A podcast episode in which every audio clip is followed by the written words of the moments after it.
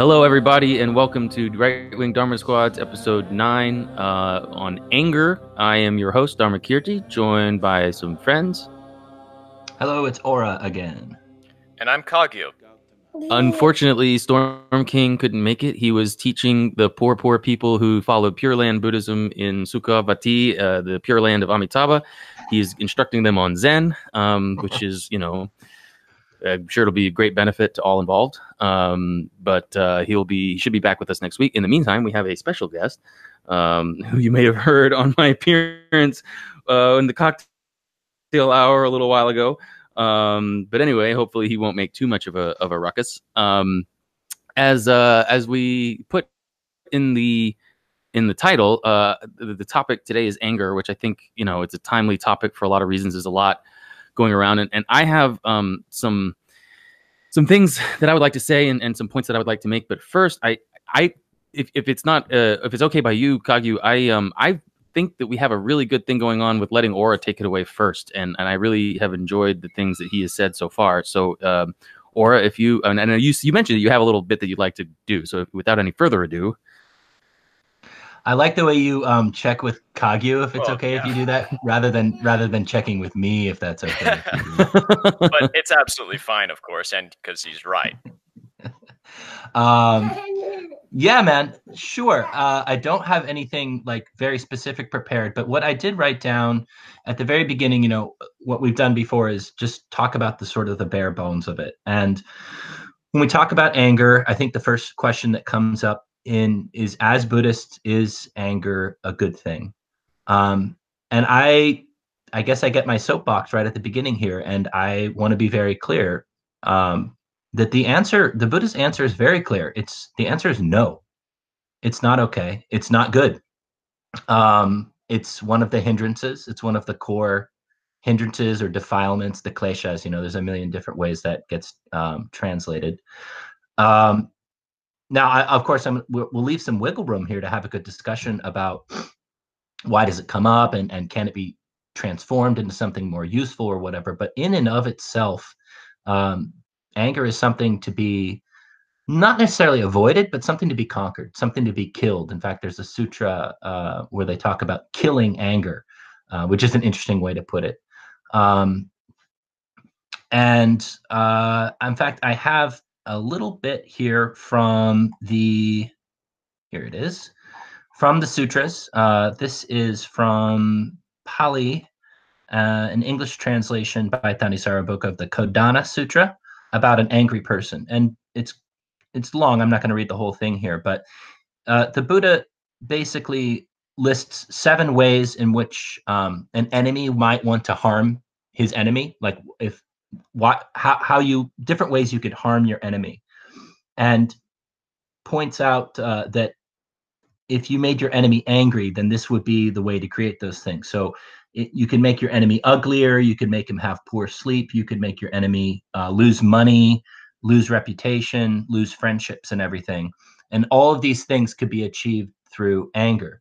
So when you become angry and when you let anger dominate you, you're doing what your enemy would want to be done to you. Like, you're doing your enemy's work for him by becoming angry.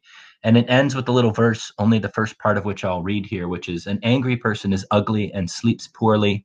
Gaining a profit, he turns it into a loss, having done damage with word and deed. A person overwhelmed with anger destroys his wealth. Maddened with anger, he destroys his status. Relatives, friends, and colleagues avoid him. Anger brings loss. Anger inflames the mind.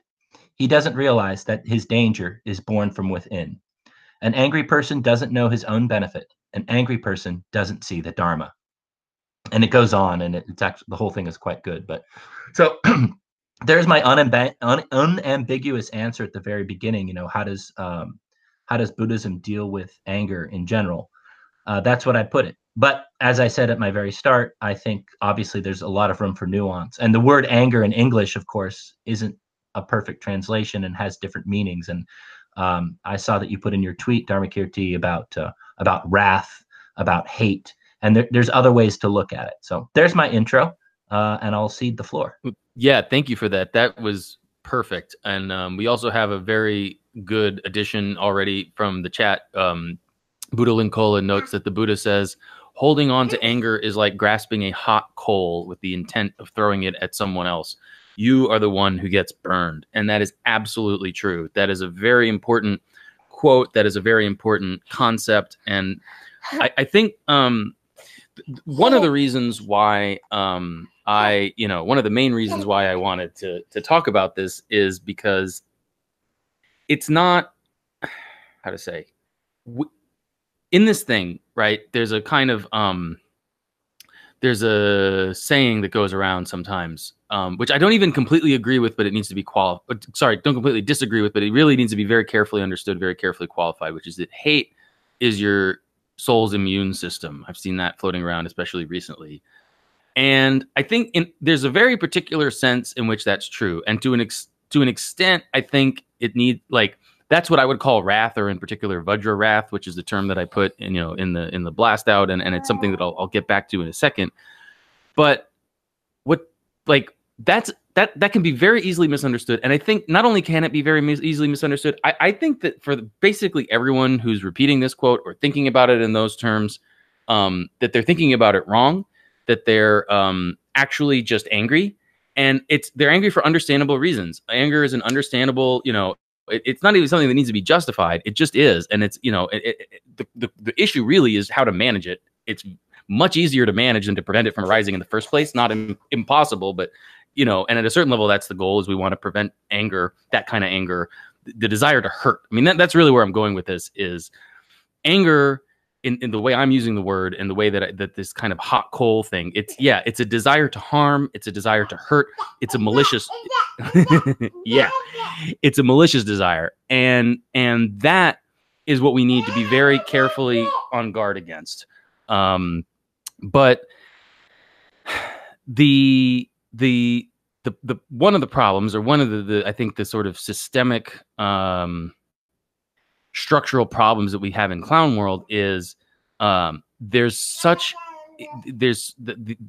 so difficult. It's structurally impossible for people to react negatively to almost anything, but in particular, when someone says, like, white people need to be, white people suck, and all the litany of things. I don't need to go over them, but when people start bashing white people and do the anti-straight white male thing, and all this hatred is directed at you, it is perfectly natural and perfectly normal, and to a point or in a certain way, appropriate and correct to respond vigorously, energetically, not just passively kind of taking it, right? That is the right thing to do in a certain way.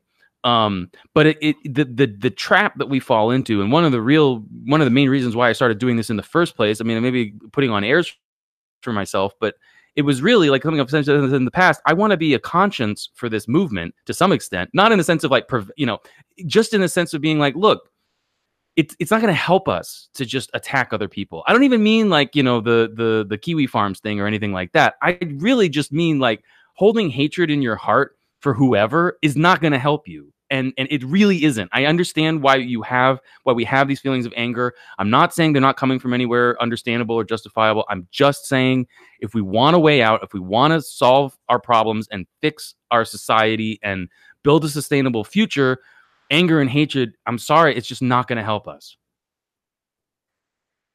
And that's actually a very interesting point when you're talking about anger and how it's a danger. In a way, it almost seems like the mirror image of compassion. It's in the common understanding of it among people here in clown world. It's almost like the pathological altruism that people understand to be compassion. It's this highly attached, very samsaric, if you will, attachment to negative thoughts, to negative actions. And when the goal is to try and eliminate or reduce all attachments, that kind of anger, you can see very clearly how negative it is for oneself. The interesting thing, though, that I wanted to bring up, and I'm sure you have a lot to say about this, is, well, I mean, I guess maybe the Theravada tradition is unambiguous about how any sort of anger whatsoever is bad. At least in the Tibetan tradition, it seems like with the practice of Dharmapalas, Dharma protectors, which are embodiments of wrathful compassion, it almost seems like there is actually kind of a mirror image to the Buddhist understanding of compassion, where there's a kind of wrath that's similarly unattached to the sort of without the attachments that you see with like the pathological altruistic version of compassion. And that's something that actually isn't seen as unambiguously bad. Now, admittedly, I don't actually have any Dharmapala practice of my own under my belt, but it's that's just my understanding of it. That's actually a really your understanding is I would say correct, and I mean to whatever extent you want to take my say so, but so there's a. And I actually did, it's not entirely clear. I don't know if it's really unclear to anyone how much of the Tibetan Buddhism is basically a wholesale kind of like they just imported everything from India, or at least a snapshot of Indian Buddhism from around the time the Muslims came and killed everyone.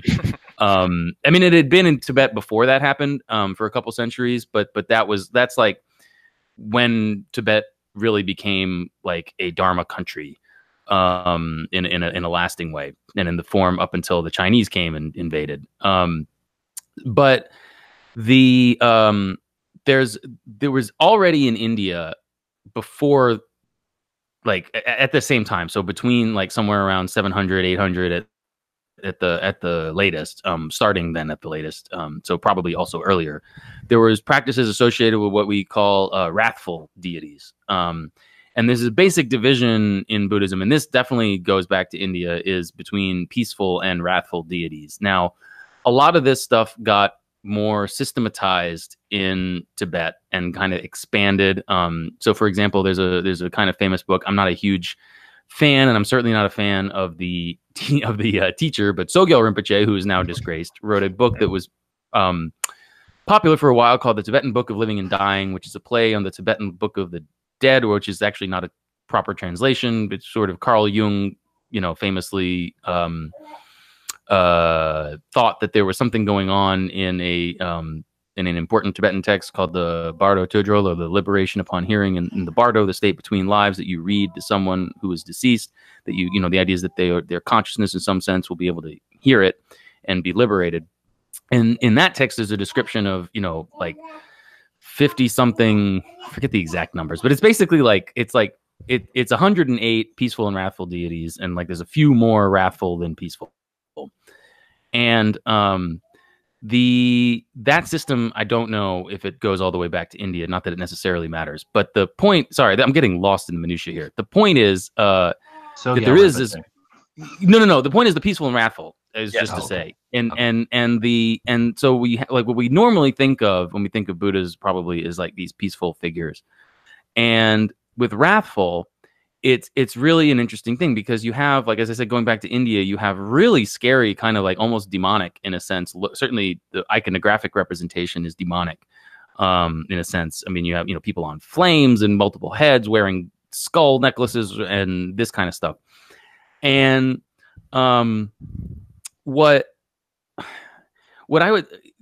the thing is you have to understand about this is that essentially there are two modes of enlightened activity.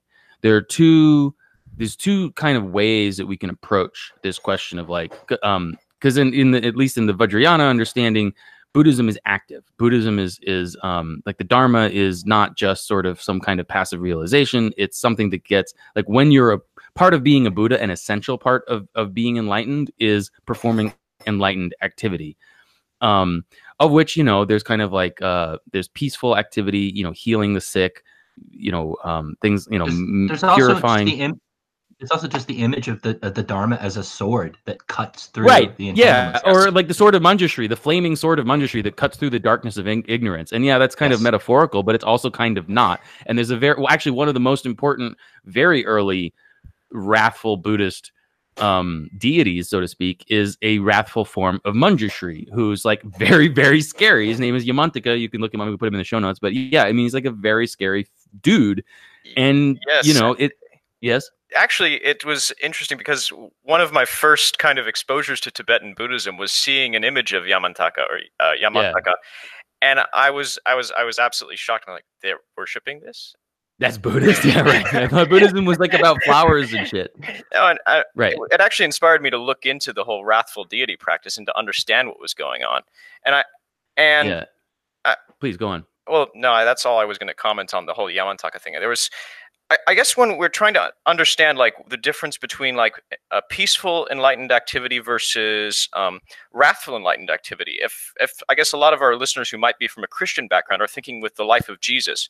Yes, he brought Lazarus back from the dead. Yes, he would heal the sick, but he also drove the money changers out of the temple, and that's kind of the same embodiment of this action. Absolutely. I actually, I had a Christian friend of mine who I was trying to explain enlightened activity to once and how I, sort of conceptualized Jesus. And I was like, well, look, Jesus healed the sick. There's 4 enlightened activities in Tibet world. There's like pacifying or healing or purifying.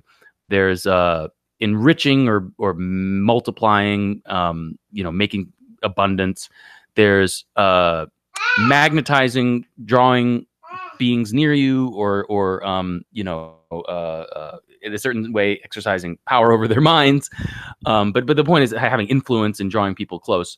And then there's like, essentially wrathful activity or a conquering activity, subjugating activity. And Jesus did all of these. Jesus obviously was most famous in a way for healing the sick and purifying people's illnesses and things like that. But he also, think of the loaves and the fishes, right? He had whatever 5 loaves and 3 fishes or something. And he multiplied them until they fed a whole crowd of people. And then, these cucked idiots will say like, oh, the real miracle is the sharing. No, idiot, the real miracle is that he enriched and multiplied very little sustenance into an enormous feast. And that's enriching activity. Yellow activity associated with Ratna sambhava is like the Buddha at the head of the jewel or Ratna family. And then there's, he magnetized his disciples, that was some of his earliest activity was drawing people near to him. And just with the power of his presence and then changing the, there's really, I don't know that there's like another great example of that. Maybe, some of the kind of ways that he dealt with the Pharisees, was certainly at least on an intellectual level, kind of BTFOing them would be, I think you could maybe consider that a kind of subjugating activity. Well, depending on your form of Christianity too, there's the harrowing of hell too. There's like the definitely, that's a great point. Yeah. Or him driving the evil spirits out of that possessed man into the pigs and driving them off the cliff. Yes, exactly. Yes, that's definitely also, yes. Anything having to do with basically conquering, subjugating, removing, eliminating demons, whatever, liberating them into the basic space of Dharmata or whatever you want to put it. That's also in that would typically fall under that category. So it's not like these concepts are alien to Christianity. It's just, and then of course you could say at like a kind of social, historical, political level, something like the Crusades, which were a defensive action to, defend and reclaim territory that had been conquered by the sword of Islam. Like people nowadays it's very unpopular, but like, no, that's, wrathful activity or subjugating activity in the defense of your society and your religion and the true faith. And there's nothing wrong with that. I guess the broader point I'm making is like you have to understand, first of all, everything comes down to motivation. And I think that's really the key here is, and this is why I keep harping on this, but it's really important. Your motivation needs to be, maybe you're not Buddhist, for those of you who are, your motivation needs to be bodhicitta, full stop. For those of you who aren't, you should still like look at what is bodhicitta. Bodhicitta is the desire for all sentient beings to be free of suffering and the cause of suffering to attain joy and equanimity beyond any kind of concept without any kind of limit. Okay, now that's a lot to ask. At the very least, if you're not Buddhist or you're not familiar with these ideas or whatever, no matter what you are, Christian or atheist or pagan, bagang gang, I don't care. If you're not, if your motivation is to hurt, to harm, like you need to be aware of that and you need to work on that. Because I guarantee you, if you really look, just spend some time looking at how it makes you feel to have that motivation, to have that in your heart, like see. And that doesn't mean that you have to give up on our political goals. That doesn't mean that you have to give up on anything that we do. It's really the first step thing is just to see like, why am I doing this? What is really in my heart? Where is this really coming from? Yeah, it's a cliche quote that gets tossed around, but it's a really good one about the you know, the real warrior fights not because he hates what's in front of him, but because he loves what's behind him, right? Even when you're fighting, it needs to be out of a place of love.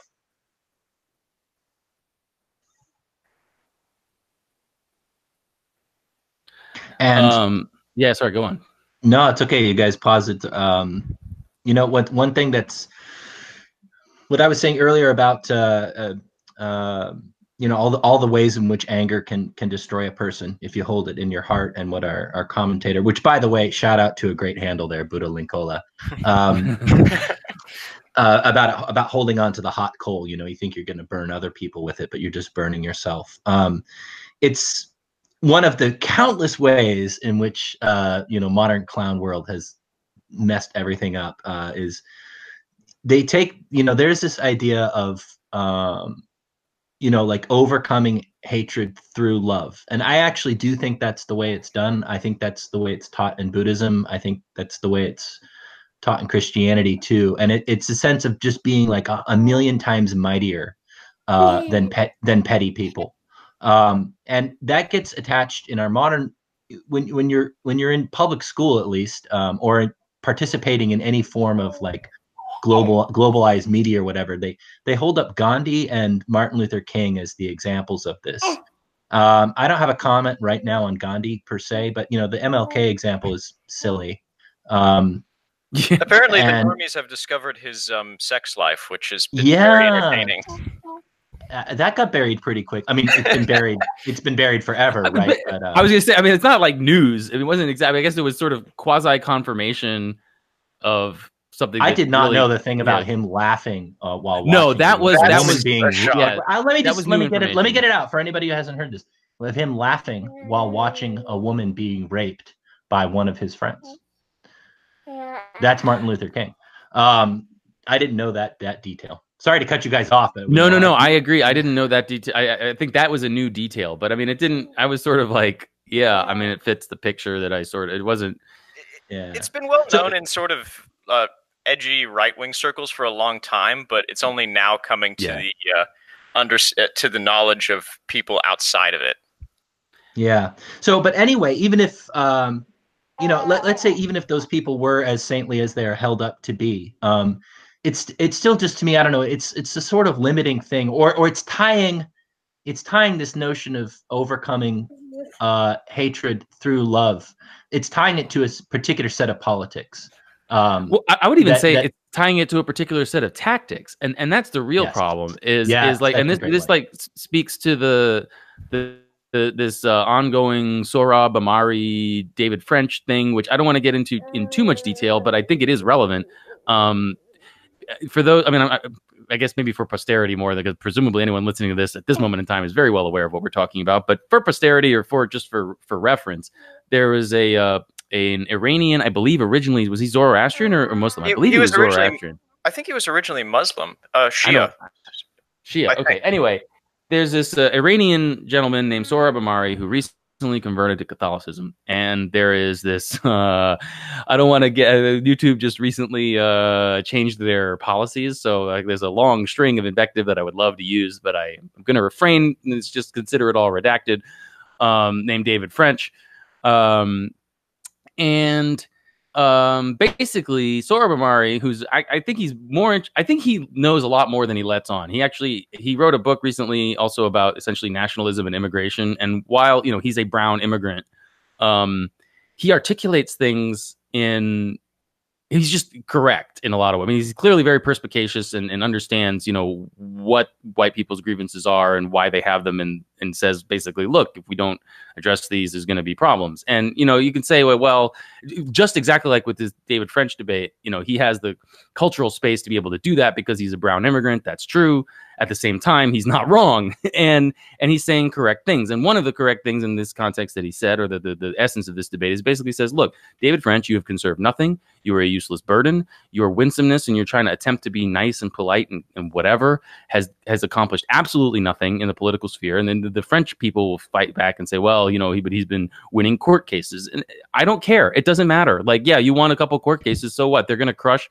There is a There was this Southern Baptist florist in Washington is now going to face the end of her business and just crushing debt because she wouldn't make flowers for a gay wedding. I mean, you can win individual court cases. It doesn't matter. The left doesn't care. And that's the point. These people do not respond the way that nice white people in a nice white Christian society respond. The reason Gandhi had traction and was this exact same reason that Martin Luther King had traction is because if you can create, even if it's to some extent not, obviously we know that the media and manipulation and all this kind of stuff, it doesn't matter. If you can create a situation where there's pictures of people who are unarmed walking down the street that are getting blasted by fire hoses, it makes you look bad in a certain kind of society. It wouldn't make you look bad in Genghis Khan's society, but it makes you look bad in this society. And that's the problem is these people like David French are mentally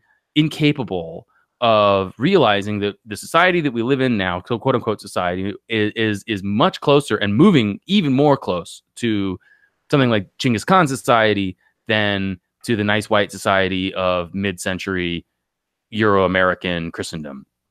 And that's the bottom line is the thing, the reason why that those tactics worked, the reason why that kind of overcoming hate with love in that particular tactical mode worked is because the people who were hating you could be shamed into seeing what it is that they were doing. I submit that that's just not true. That is not true of the left. They are shameless. They are shameless liars and hypocrites and frauds. And everything starts from there. So they are incapable of having any kind of, I don't mean ontologically incapable. Obviously they have minds and minds work a certain way, but at the level of a social movement, at the level of what's happening in a kind of macro scale, they just cannot see themselves for what they are, which is demons, as we've discussed. So there's this whole thing about I'm just going to be like Martin Luther King and I'm going to meekly submit and turn the other cheek, which isn't even what turn the other cheek means. We can get into that later. That's just not going to work because they're just going to slap you with one cheek and then slap you with the other cheek and then stab you through the heart and laugh because that's who they are. It worked very well in 1960s America, and it worked in 1940s India under the British Raj. But how did it work for the Chinese students in 1989? Exactly. How would it work for Tibetans today in China? Exactly. Yeah, exactly. But I still think though that at least for me, that is the useful way to think about how when you have righteous indignation or a sense of injustice, when you want to practice the Dharma with wrathful compassion. Or any other way you want to phrase it, how to frame it in my mind is indeed to think of anger or pettiness, resentment, or what Nietzsche would call ressentiment, right? That smoldering, holding that red hot fire of anger, right? It is that can feel good, and this is in the sutras too, actually, that you get this little mini pleasure from anger, but then you just burn yourself. So because it does have this little mini pleasure to it, getting angry does sort of feel good on one particular level. The way to overcome that is to reframe it in your mind that you're going to rise above that. You're going to become 1,000 times bigger than that. And then in that sense, love absolutely is the way to overcome hatred. It is actually the way to overcome your enemies, but again, not in this way that we're just describing, which A is put up falsely and B is a tactic. I think that's a good way of putting it, Dharmakirti. And C, only works in certain contexts, and with the enemies that we're dealing with today, it's not going to work. I think you put that very, very well. Yeah, I'll leave it at that. The Buddha actually, there's some. I'll have some more quotes, but I'll wait to get into them. When you're talking about reframing a thing about anger as a thing about love, one thing that does actually come to mind is, like has been mentioned, it's very easy when people come on and say, oh, I hate white people and I hate white men and straight white men need to be taken out of power and whatnot. It's very easy to have hatred towards that person. But it also seems very easy to reframe that hatred as a kind of compassion. For instance, it's not because one hates this person, but because one loves the cultural products of Western civilization. I like, say, the artistic history of Western civilization, the literary tradition of Western civilization, the moral foundation of Western civilization, something like that. And because when you're acting out of love for a particular thing, that makes it a lot more healthy, I would think. No, I completely agree. Yeah, I mean, I don't know. In a sense, I don't have much to add to that. That's, I think, very well said. Yeah, we have to be concerned. Look, tearing. That's not even 100. I was going to say tearing things down isn't going to help. That's actually not true. The clown world needs to be torn down. Depends on what we're tearing down. It's not because we hate the people who make up clown world. It's because what they're going to create is a horror show that will harm countless living beings. That's right. So that's exactly right. It's not that I hate immigrants at all. I mean, but do I dislike the idea of thousands of people every year overdosing on opiates or committing suicide because they have a society that's completely forgotten about their needs? That's It's like we talked about on the compassion episode. This is like idiot compassion, right? Yes. It's you know, there's this kind of idiotic compassion that I actually think. I mean, there's several different tiers of this. There's one tier that's like the cat lady wine aunt, that they're just idiots.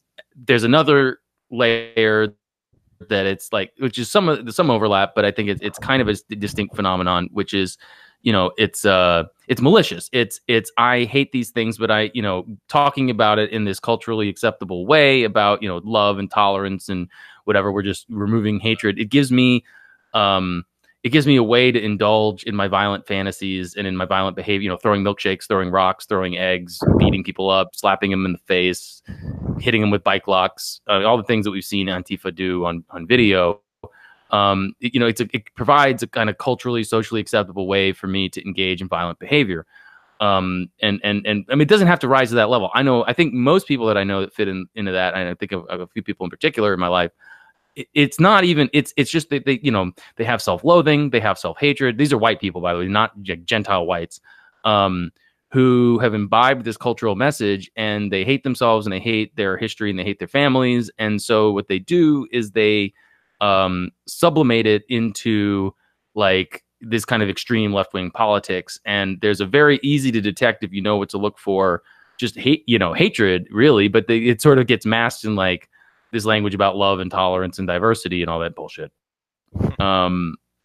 So the question is, you know, okay, yeah, what do you do when you're confronted with that? And I don't, as I've said repeatedly, I don't, obviously, to repeat again, it's not that we just sort of sit there and take it, but then what does it mean to respond in an effective way, in a loving way, but in a way that is not at all cuckolded? And I have maybe some ideas, but they're not super well formed. And I'm curious what you all have to say. Well, I'm actually remembering there was a Buddhist monk in Tibet before Buddhism was established in the country. And there was a king, and I can't remember the name of either of these two people, who was persecuting Buddhism because he was attached to the Bon religion.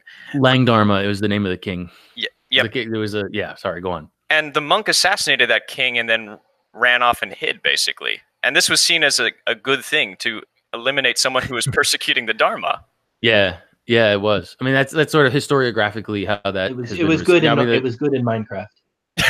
Yeah, exactly right. Yes, only we're very yes. Just to be clear, there's not you don't do anything. We're not endorsing. And I could put on my kind of, you know, we could say like, oh well, you know, this is how of course the Tibetans would represent. You know, the Buddhists would say this about. I mean, obviously, the Buns have a very different version of this story, it's, you know,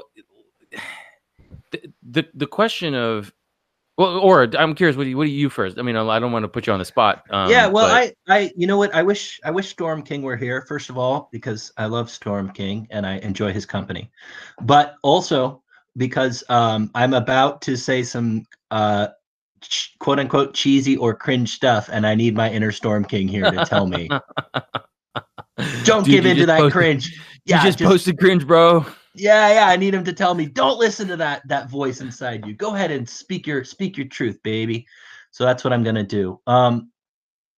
I think the first thing to do is to live it, is to live that love, is to radiate it from yourself as much as you can, to truly actually feel peace. And that starts in the morning, that starts with your, that starts with meditation, that starts with contemplating the Dharma, contemplating the divine, for people who aren't Buddhists, and to really seek happiness for yourself in the most basic ways, which is to just let there be happiness inside of you when you're out in the world.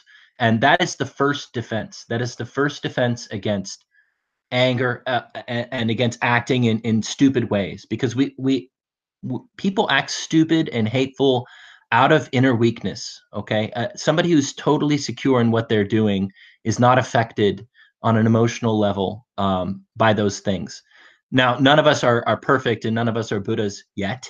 And so there, of course, you're going to have times when you speak for yourself, man. No, I'm right on, brother. Right on. I love it. Yeah. So of course, there's going to be times when you don't live up to that totally, and you know, we all have bad days, and you know, so go easy on yourself on that. But in general, that should be the main goal. That should be the goal, is to be happy yourself, and to spread happiness to others through not only your example, but your actions, your words, your face. Like, this is why the quote I read at the very beginning about, you know, anger makes people ugly. And if I had read the expanded version of the quote, he says something like, you know, you can have the nicest clothes and you can anoint your beard with oils and all these things, you know, all these old timey Indian things. And it says, and yet your face will be ugly if you're full of anger.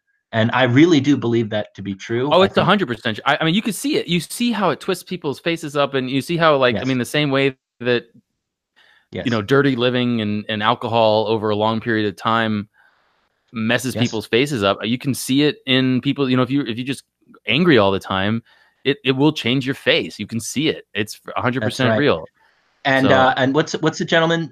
What's the great Tibetan master that you posted in our picture? Jamyang Kensei Chökyü Lodro, who's like we could put some bio information. He's just a really important I want you to talk about. Yeah, I want you to talk about him, but I just wanted his name for now, because that picture you posted, that is the picture of a happy person. Like, and he's not a goofy happy. He's not a you know, like, oh, you know, I'm just, you know, but there is a radiance coming, and that's an old photograph digitized and sent through the internet, and I can feel the peace and wisdom and happiness coming out of that face.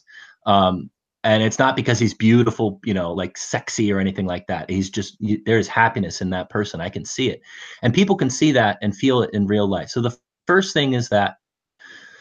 And the second thing is to look at people with compassion, not to be too simplistic about it. But again, I think Storm King would tell me, just go ahead and say it, to see the suffering, to see that when people are full of hate, anger, and rage, even when it's directed at you and your loved ones, it's only because they're unhappy.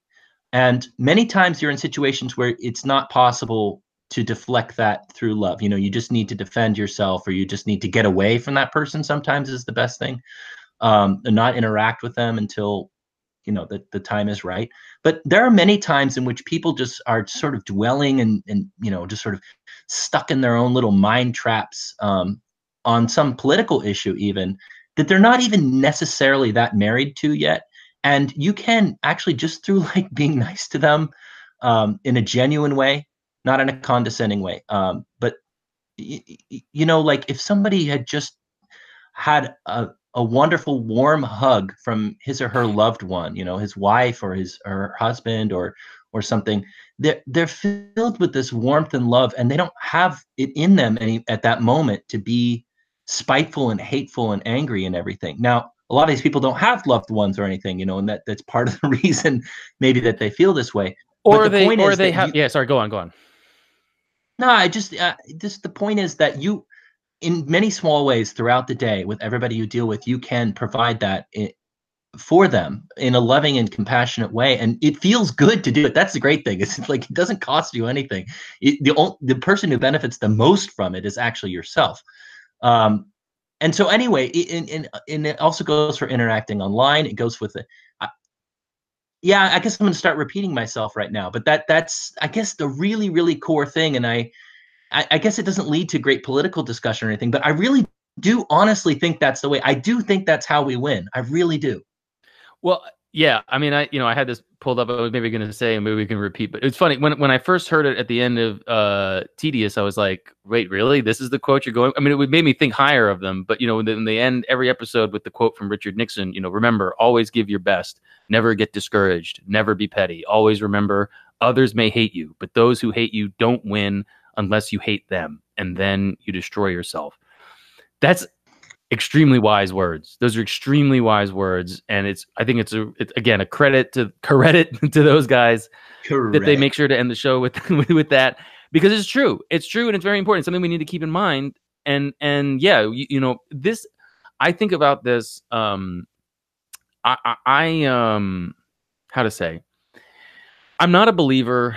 I've always, my whole life, I've rejected this idea that the truth is in the middle necessarily. It can be, it often is, but the middle, first of all, the middle can cover, a lot of ground between one side and another. And second, sometimes one side is just right. And third of all, specifically when it comes to negative interactions between people, like, sure, there are plenty of cases where it's just two like thugs or whatever, two people with bad motivations and a lot of anger and hate just kind of going at each other. That definitely happens. But it also happens that even if one person isn't like 100% great, like oftentimes there is a clear kind of aggressor or wrongdoer, someone who's in the wrong more so than the other person, right? Sure. And so that creates a situation, a dynamic where it's like, let's say, I mean, because I've been in this situation, sometimes, one time recently that I'm thinking about, I may talk about more in a second, but where, essentially, there is this kind of angry person or aggressor who's like coming at you.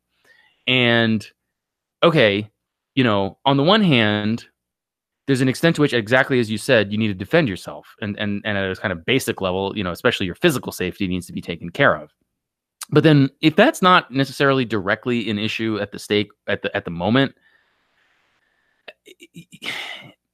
at a certain level, and I really hesitate to say this because I think it can very easily tip into this kind of just bullshit platitudes, hippies like to repeat. But it really is true. If so much, the key point that we need to be really clear on and distinguish, which is extremely hard in the moment. And if you can do it, that's great. If not, then try to at least maybe do it afterwards. If you're ever in this situation and like notice, okay, what did I do? Why did I do it? How did this happen? Why did I react this way? And so on, just to try to notice that's the key point. But in any case, when you feel defensive, when you feel like you're being attacked, when you feel like you're being exposed, especially when it's unfair and it's unjust, right? That's your ego. Okay. Now that doesn't mean, like we all have egos. We're not, speaking for myself, we're all, sentient beings here. We're not enlightened. Okay, fine. But like, so it's not a bad thing, but you got to be clear. Like, okay, where's this feeling of defensiveness and exposure and like, oh my God, I'm being attacked for like completely unjust reasons. Like, it's not to say that you shouldn't respond. It's not even to say that you shouldn't respond aggressively. It's to say you have to recognize that's coming from my ego. And what I've noticed, and I encourage everyone to try this at home, but I mean, it's not coming from me. It's something that I heard. And, I thought about, and then I tried to put it into practice, and I've noticed that I think it's correct, is when you're being attacked. Like I had a, I don't want to say too much for a variety of reasons, but there was let's say a Dharma brother who came to me with a Dharma question, essentially. And he sort of wanted clarification on something. And so I started clarifying it for him, and he instantly became extremely angry and extremely defensive and started talking about how I didn't know anything and all of this stuff. And it was very, I mean, I actually talked about it later with a kind of senior teacher, although I was like, and I was sort of like, well, this person was saying this and I didn't really, I wanted to make sure that I was not completely deluded myself. The teacher was like, no, you were completely right. But his question was like, how did you respond? And I'm like, well, I tried to just sort of defuse the situation. And he's like, yeah, that's the correct approach, because when you react aggressively, right, unless it's sort of in a very, like, it's not just about that moment. I think that's something that we need to keep in mind. There can be benefits to reacting aggressively, and it's not something that we should never do. But But part of what it means to be wise, I think a very important part of what it means to be wise, and we should all be aspiring to be more wise, is to understand that there are consequences that ramify beyond the present moment, and that all of these things, you know, have effects that reach far into the future. And so when we, you know, unless we have a kind of that kind of panoramic perspective, like it can be hard to understand how these things are going to affect ourselves and others in the future. And particularly when it comes to this, you know, very delicate political and social moment, you know, it's not to say you shouldn't defend yourself. It's not even to say you shouldn't, you know, defend yourself aggressively, but we have to be clear on, you know, is this really the right course of action at this particular moment? And why? Where is this coming from within myself? I know I'm repeating myself, but I think it's just something that needs to be. No, it's a really good point. It's a really good, really strong point, man. There's a little story from the sutras where one of the like servants of some king left him and went to become a monk under the Buddha. And so this king became, or, you know, local lord or whatever, became angry, went to the Buddha and was like just a tirade of angry, harsh words at the Buddha. And the Buddha's response, by the way, you guys ever get I love it. Like, I know this sutra. I love this sutra. Sorry, go on. By the way, what? Sometimes I was about to say the obvious and say to wish that I could have met the Buddha. That's true for many, many, many reasons, of course. But there is this almost like sometimes it's not smug. What's the word I'm looking for? With people who are really like angry in the sutras or really just deluded or whatever, the way the Buddha responds sometimes is so funny to me because it's so like... Am I talking out of turn here? Like, do you guys know what I'm talking about? I get what you're saying.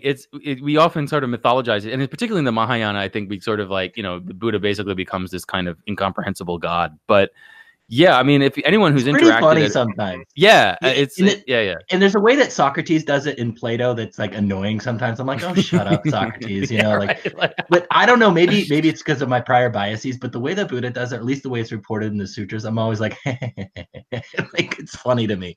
Anyway, so this sutra, very, very briefly, he's coming at the Buddha and he's saying all these bad things to him and angry. And the Buddha's like, my friend... You know, when guests come to visit you at your palace or whatever, do you offer them food and everything and nice things to eat? And he's like, well, yes. And he says, and if they decline the nice food and everything, to whom does that food belong? And the king's like, well, then it belongs to me.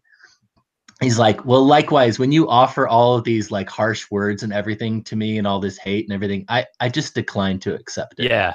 So just brilliant. So I mean, to whom? Yeah. So to whom would you say that belongs now? You know, like, it belongs to you, buddy. Pulling the pants off this guy. Yeah, exactly. Yeah, but in like the most kind, gentle. Yeah, that's how we want to aspire to be, and it's really tough. I mean, and again, because this is the kind of thing I'm talking about. That then becomes not just like in that moment, because you got put yourself in that moment. In that moment, like, because the Buddha's surrounded by disciples, and like they're seeing, like, okay, so how's he going to react? Well, he reacts. He just doesn't. He's like, there's nothing even. And that's, of course, what it means to be Buddha. Ultimately, is you just there's nothing even there to attack. There's nothing like you're trying to stab at a shadow. There's just absolutely nothing. It's like, what are you even doing, man? But in terms of how it appears to other sentient beings, it's like, okay, that then becomes a story, an instructive story, a funny story, something that we repeat thousands of years later. Like, oh wow, you know. Someone came and did all that. Was just like laying into him and just speaking so nasty and cursing him out. And now we're like laughing about it 2,500 years later about like, see, this is what you can do. And then if you do it in this way with that level of wisdom and that level of insight and that level of compassion, then you become a model for people. Because I mean, again, put yourself in the Brahmin's shoes. You know, could you imagine like you go to someone and you're like, you fucking motherfucker, piece of shit, blah, blah, blah, blah. And then they just sort of de-pants you in this such a just like thorough but also gentle way, like, you know, and then you just feel embarrassed. You're like, oh, I guess I'll go home now. Like the whole thing is just collapses. It's diffused. And what a powerful lesson, right? And that, I mean, again, okay, that's the Buddha. We're not there yet, but we can sort of model that. We can approach that, and that is the most effective kind of thing you can do.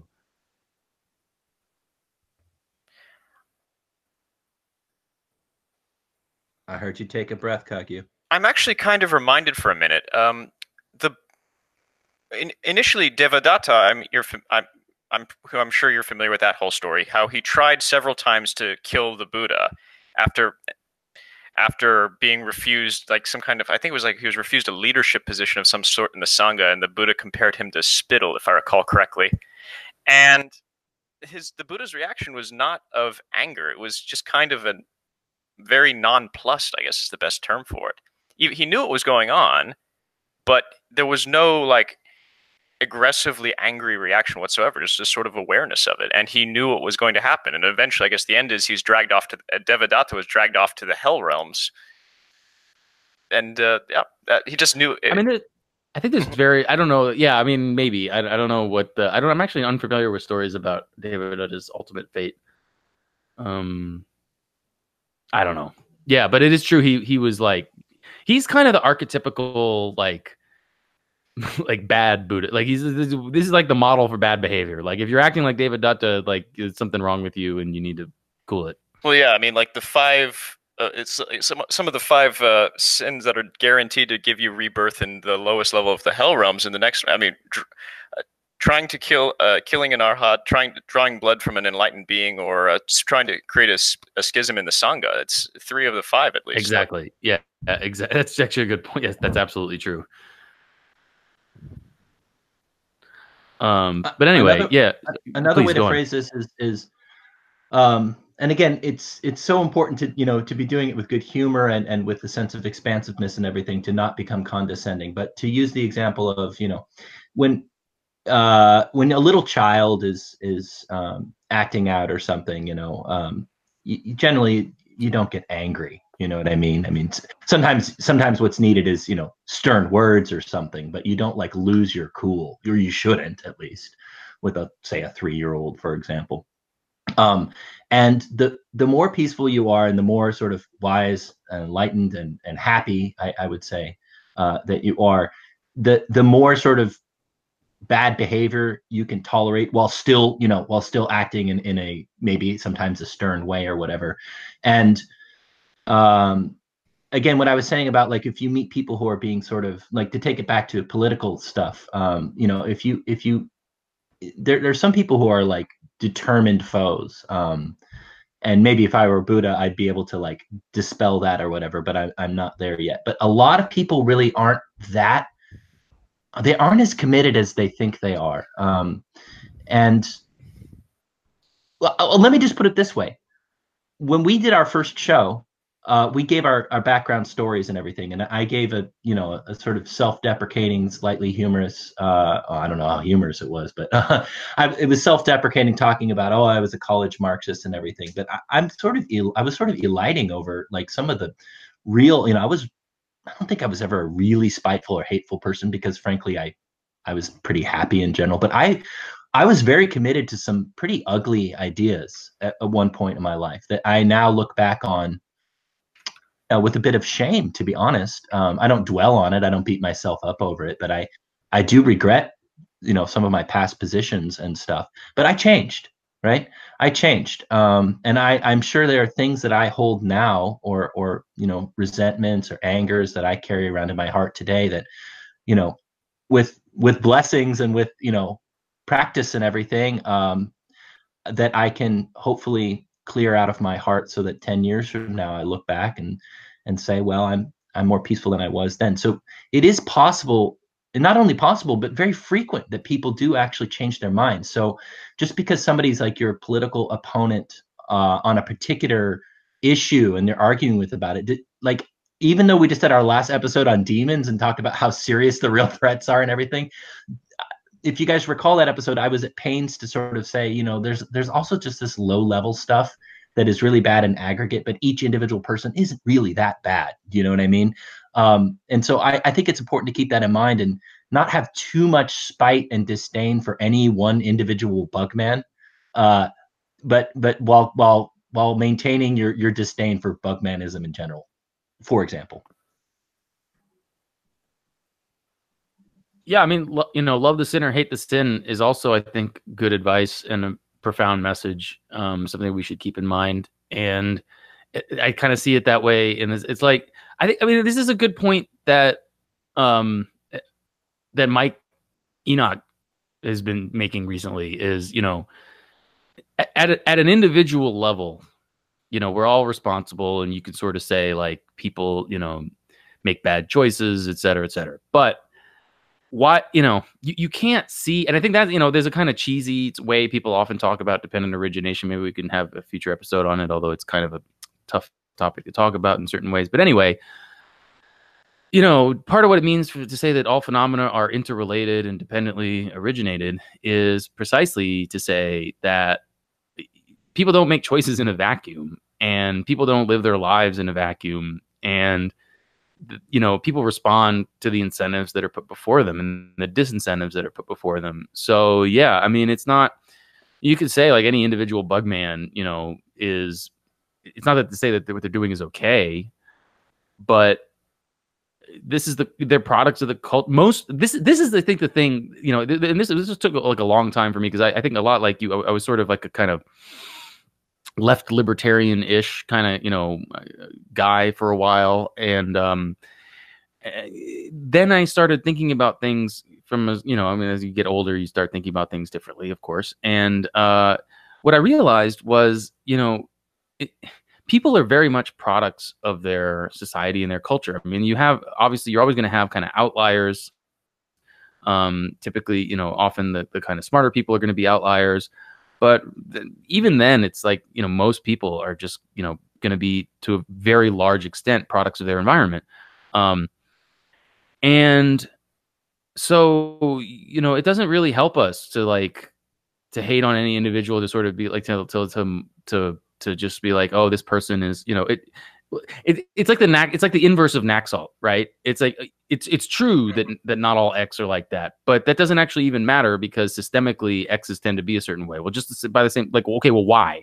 Right. And unless you start addressing things at that level, you're never going to get anywhere, and you're never going to get anywhere by sort of saying, you know, yes, you know, bugmen are a problem, but it doesn't, you know, if you see some bug man, and it's just like, this is the kind of thing. And I think it gets back to like issues that like Borzoi and people talk about, you know, it's, you see the guy with the Star Wars trailer, right? And we all did our kind of 2 minutes mockery of the guy with the Star Wars, you know, this guy who saw the trailer for the new Star Wars shit, and he was like crying or whatever. And it's funny. I mean, I laughed. I saw the thing. I was like, what the fuck? I participated in that. I honestly thought that it was a joke at first. Yeah, sure. I mean, I think, yeah, right. Yeah, because it's so ludicrous. But the key, I think what I'm saying is, you know, it doesn't help. Like, what is it really?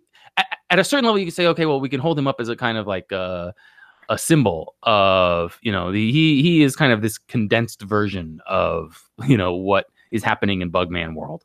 But like making fun of him, or thinking, you know, particularly, or even at that level of like, you know, he's a kind of way to talk about or think about bugmen in general.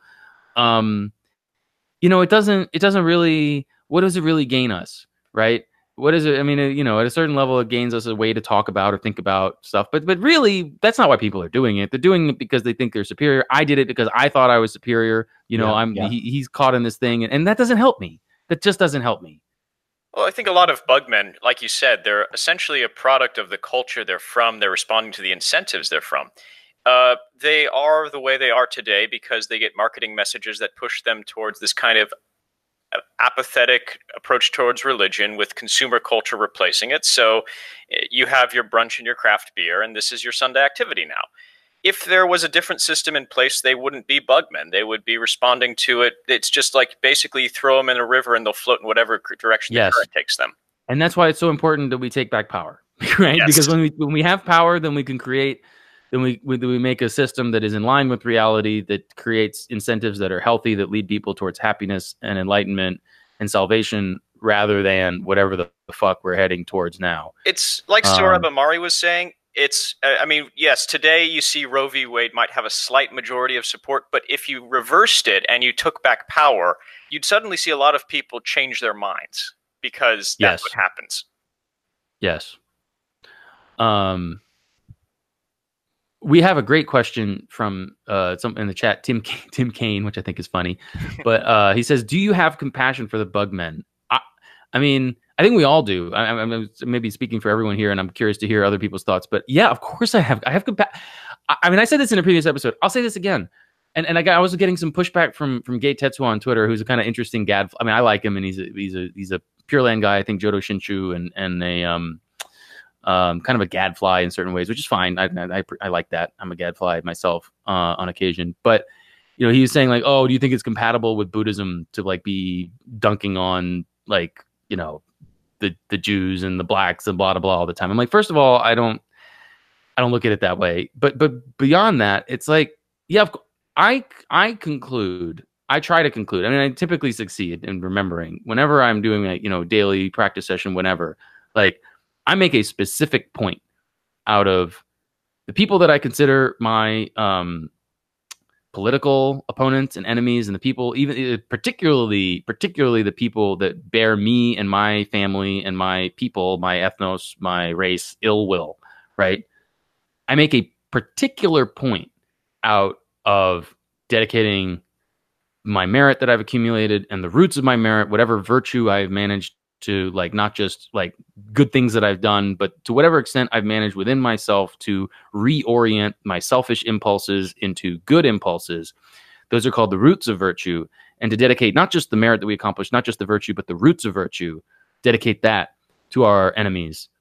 That's what I try to do every day. And I'm not saying that I'm good at it. Sorry, go on. Yeah. I would say that intellectually, yes, I absolutely have compassion for the bugmen. I think that something I need to do better is being more active with it. And, you know, part of the problem, of course, is if you get snippets through Twitter or whatever, or through social media or the internet in general, like, for example, this guy, the Star Wars crying guy or whatever, you know, if that's what you see of somebody, you're like, oh, my God, you know, like just... oh, this is embarrassing. How can you call yourself a grown man, you know? And, you know, like you're saying, you know, people just dunking on him, you know, left and right. That's very easy to do, especially because you don't see. I will note, actually, something interesting. I don't even remember what it was, but the next day that guy was making fun of himself in a very public way. And, oh, I didn't see that. That's funny. Yeah, and I wish I could remember exactly what he did, but he obviously realized that everybody, not everybody, but many, many, many people thought it was totally absurd and mockable and everything. And he made it known. He's like, yeah, I see your point. That is pretty dumb. Like, and it immediately humanized him, of course, you know. I still think he's ridiculous for doing that and should, you know, reexamine some of his priorities or whatever, but whatever, it's his life, not mine. And it is possible to humanize people like that. And just, so in daily life away from the internet, just walking in the street, interacting with people or whatever, it is absolutely a goal of mine to have compassion for all sentient beings, but that has to start with the ones you actually encounter. So I also dedicate my merit on the pillow, Dharmakirti, and it often feels very abstract. I'm just speaking from my own experience, like sure. It's something I've been taught to go through, and I do go through it, and I see the point. And sometimes I actually feel something really interesting from that, and something very good and positive. But a lot of times it's just an abstraction, right? The real test is to go out into life and to see the divine nature to see the Buddha nature of every person you interact with, even the worst of the worst, and to have compassion for them as sentient beings.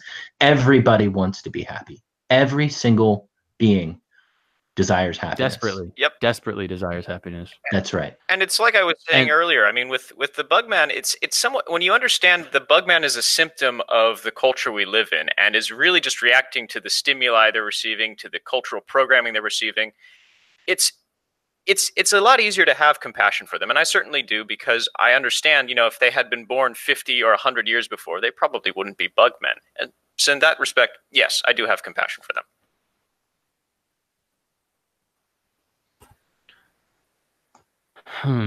Okay. Well, I don't know that I have a whole lot more to add. Do you guys have more you want to say? No, except that I really enjoy having these talks because it's a great way to clarify what's going on in my own head. You know, I think we said this before we started recording that I said, oh, I've got this little spiel I could say at the beginning, but then I don't know what else I'm going to say. And, you know, questions like that from Tim Kaine, from Governor Tim Kaine there, or was he a senator? He's a governor, right? Anyway, I think he was. I think he was both. I think he was a governor and became a senator or something. Yeah, anyway, yeah. Well, now he's a YouTube questioner, so it's good.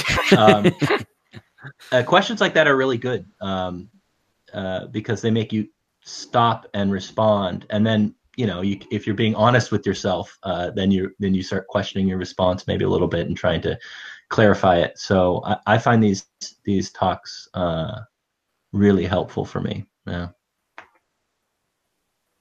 I do as well. I mean, it is rare to have an honest and uncensored conversation these days, especially and within Buddhism, where of course the culture tends to be pretty hard to the left, so it requires a lot of careful words and self-censorship. So that's always very nice. Yeah. The only thing I guess I wanted to add was one real quick, as we're maybe concluding as a kind of note on that, is definitely it can be abstract in my experience, and as I'm talking through it, I'm noticing maybe it can be even a bit abstract for me in the sense of thinking about things kind of dedicating to groups without necessarily thinking about any particular individual, which is a problem. It could kind of this telescope. It's anyway, it doesn't matter. Point is, in my experience, just throwing it out there, is dedicating merit in that sense to me is often like just the best part of practice. It really, to me, is like, is where I feel everything kind of like that moment of peace, that moment of tranquility, that moment of joy. Yeah, please go on. Can I ask you, what does that look like? Like, technically speaking, what do you do? And when, at the end of your sit or what? Yeah. At the end of a formal session, typically. So typically, there's Buddhist practice is structured with beginning, middle, and end. And the beginning is what's called taking refuge, which is what I put at the sound at the beginning of every episode that we put on the RSS feed for download. Is I take refuge in the Buddha, I take refuge in the Dharma, I take refuge in the Sangha. Maybe we could talk about this a little more at some time in an episode. But it's basically saying, I'm in this karmic situation where I'm kind of lost without a guide, but there is a guide. It's the Buddha, and there's taught the way out, that's the teaching, and there's people that I need, I can talk with and have a community with that can help, and that's the Sangha. And so I go for refuge in these three jewels. And then you do whatever it is you're doing, meditation, breathing, or sadhana practice, visualizing yourself as a deity, or whatever it is that you're doing. That's the main part, and obviously the most of it. And then at the end, there's what's called dedicating merit, which is this idea that there's a kind of common teaching where if because practicing meditation and so on is very, very virtuous. It's like the most virtuous thing you can do, really.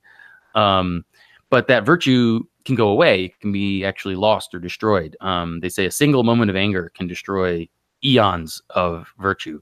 So the way that you prevent that from happening, the way you prevent it from deteriorating and from being lost, is you say, okay, rather than keep this for myself or just sort of let it go up but then maybe go down, is I'm going to take that. And in my experience, it's like the more that you think of it in a very real way, the more you think of it in a way that's like I'm actually doing, you have to really believe. And it's true. I mean, I would defend that this actually is happening.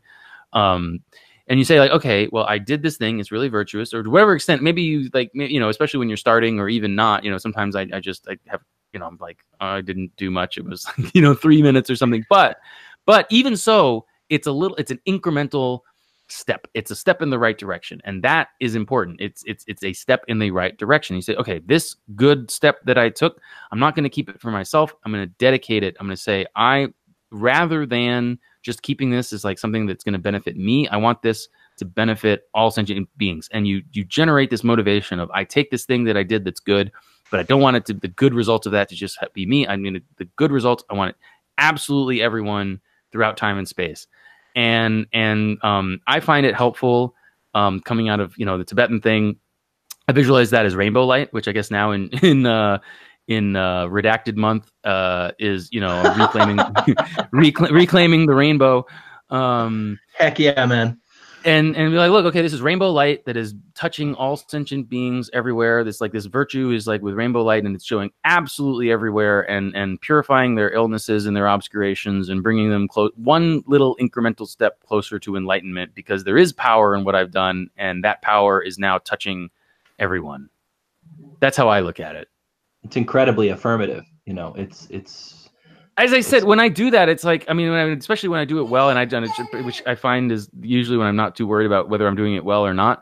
But, right. You know, there's nothing that compares to like the sensation of, you know, when you feel like, okay, I've now dedicated that. I mean, it's just, I suggest everyone try it. You don't have to like, quote unquote, be Buddhist to do that. And I think, you know, you may be surprised by what you find. I go through a bit of a rote thing at the beginning of all my formal sets. And it's, I say rote because sometimes it feels very rote, and I just force myself to go through it because this is the commitment that I've made and what I've been taught. But often it's not rote. Often it's incredibly liberating. One of the main things that can get in the way of concentration meditation is resentment, is anger, in fact, right? People, you know, lust is another example of one of the hindrances, but generally that doesn't tend to come up so much when you're sitting. At least when I'm sitting, that's not so much of a problem. But if you are sitting there stewing over something, it can really get in the way of things. And one antidote to that, and this isn't the only reason to do that, but that's one of the reasons given to do it. The antidote is you sit down and you say, may I have happiness in the causes of happiness? May I be free from suffering in the causes of suffering? And then just expand the circle outwards to people that you find easy to love, which is family usually, but although that can be very problematic for some people, if you know, because a lot of times family can be a source of a lot of, you know. Well, I mean, you know, fucking Freudian shit just fucked everybody's shit up, fam. Yeah, so, like, yeah, no kidding. You know. But I do it anyway, and actually, you know, I don't have a, you know. It's not like I've never had problems with members of my family, but it's pretty easy to, when you practice this, it's pretty easy to like, wow, I really actually love these people and I'm so grateful to them for everything, you know? And then you can expand it out. I expand it out to friends, or like, if, you know, I travel a lot and I think about the people in the community that I'm currently a guest in, and I thank them, and then I expand it outwards to sort of, you know, like maybe everybody on this continent be happy, and then maybe everybody on this planet, and then everybody, all beings throughout time and space, have happiness in the causes of happiness and be free from suffering in the causes of suffering. And like I said, sometimes it's very rote when I do it. I don't have a lot of feeling behind it. Other times when I do that, I really feel, I'm like, wow, I actually really want this. I really want this, you know? And it's such a good feeling because I feel like I'm helping just whatever tiny little bit that I can. I'm helping by sending that intention out. And also, again, not to be, you know, so selfish about things, but it's a good kind of selfishness. Also, you know, you feel this lifting of your own spirit, because you can recognize the goodness in yourself as somebody who in your practice, Dharmakirti, who's sending out rainbow energy of light, even if it was a tiny bit of merit you generated or a lot of merit. It doesn't matter. The point is that it doesn't matter, but sorry, go on. Yes, exactly. But it's also then you can look back on yourself, and I know this isn't the point, but it happens anyway, at least in my experience. You're like, yeah, I am the kind of person who dedicates merit to other people. And you can reframe, because it's easy to get down on yourself in life sometimes. And it's good to remember that, like, I am generating merit, and I can help other people. I can do this. And then it's easier to also translate into like more mundane and, you know, practically measurable things in, you know, in terms of being generous with your time, your energy, etc., and being loving in day-to-day life when you sort of formalize it in your religious practice too. Does that make sense? Makes perfect sense, and I think it's a great place to end. Kagyu, do you have any final closing thoughts? Well, I mean, what does seem interesting to I had been under the impression that dedication of merit was very specifically a Mahayana practice, but that's because the goal with Mahayana is to assist all living beings in gain enlightenment.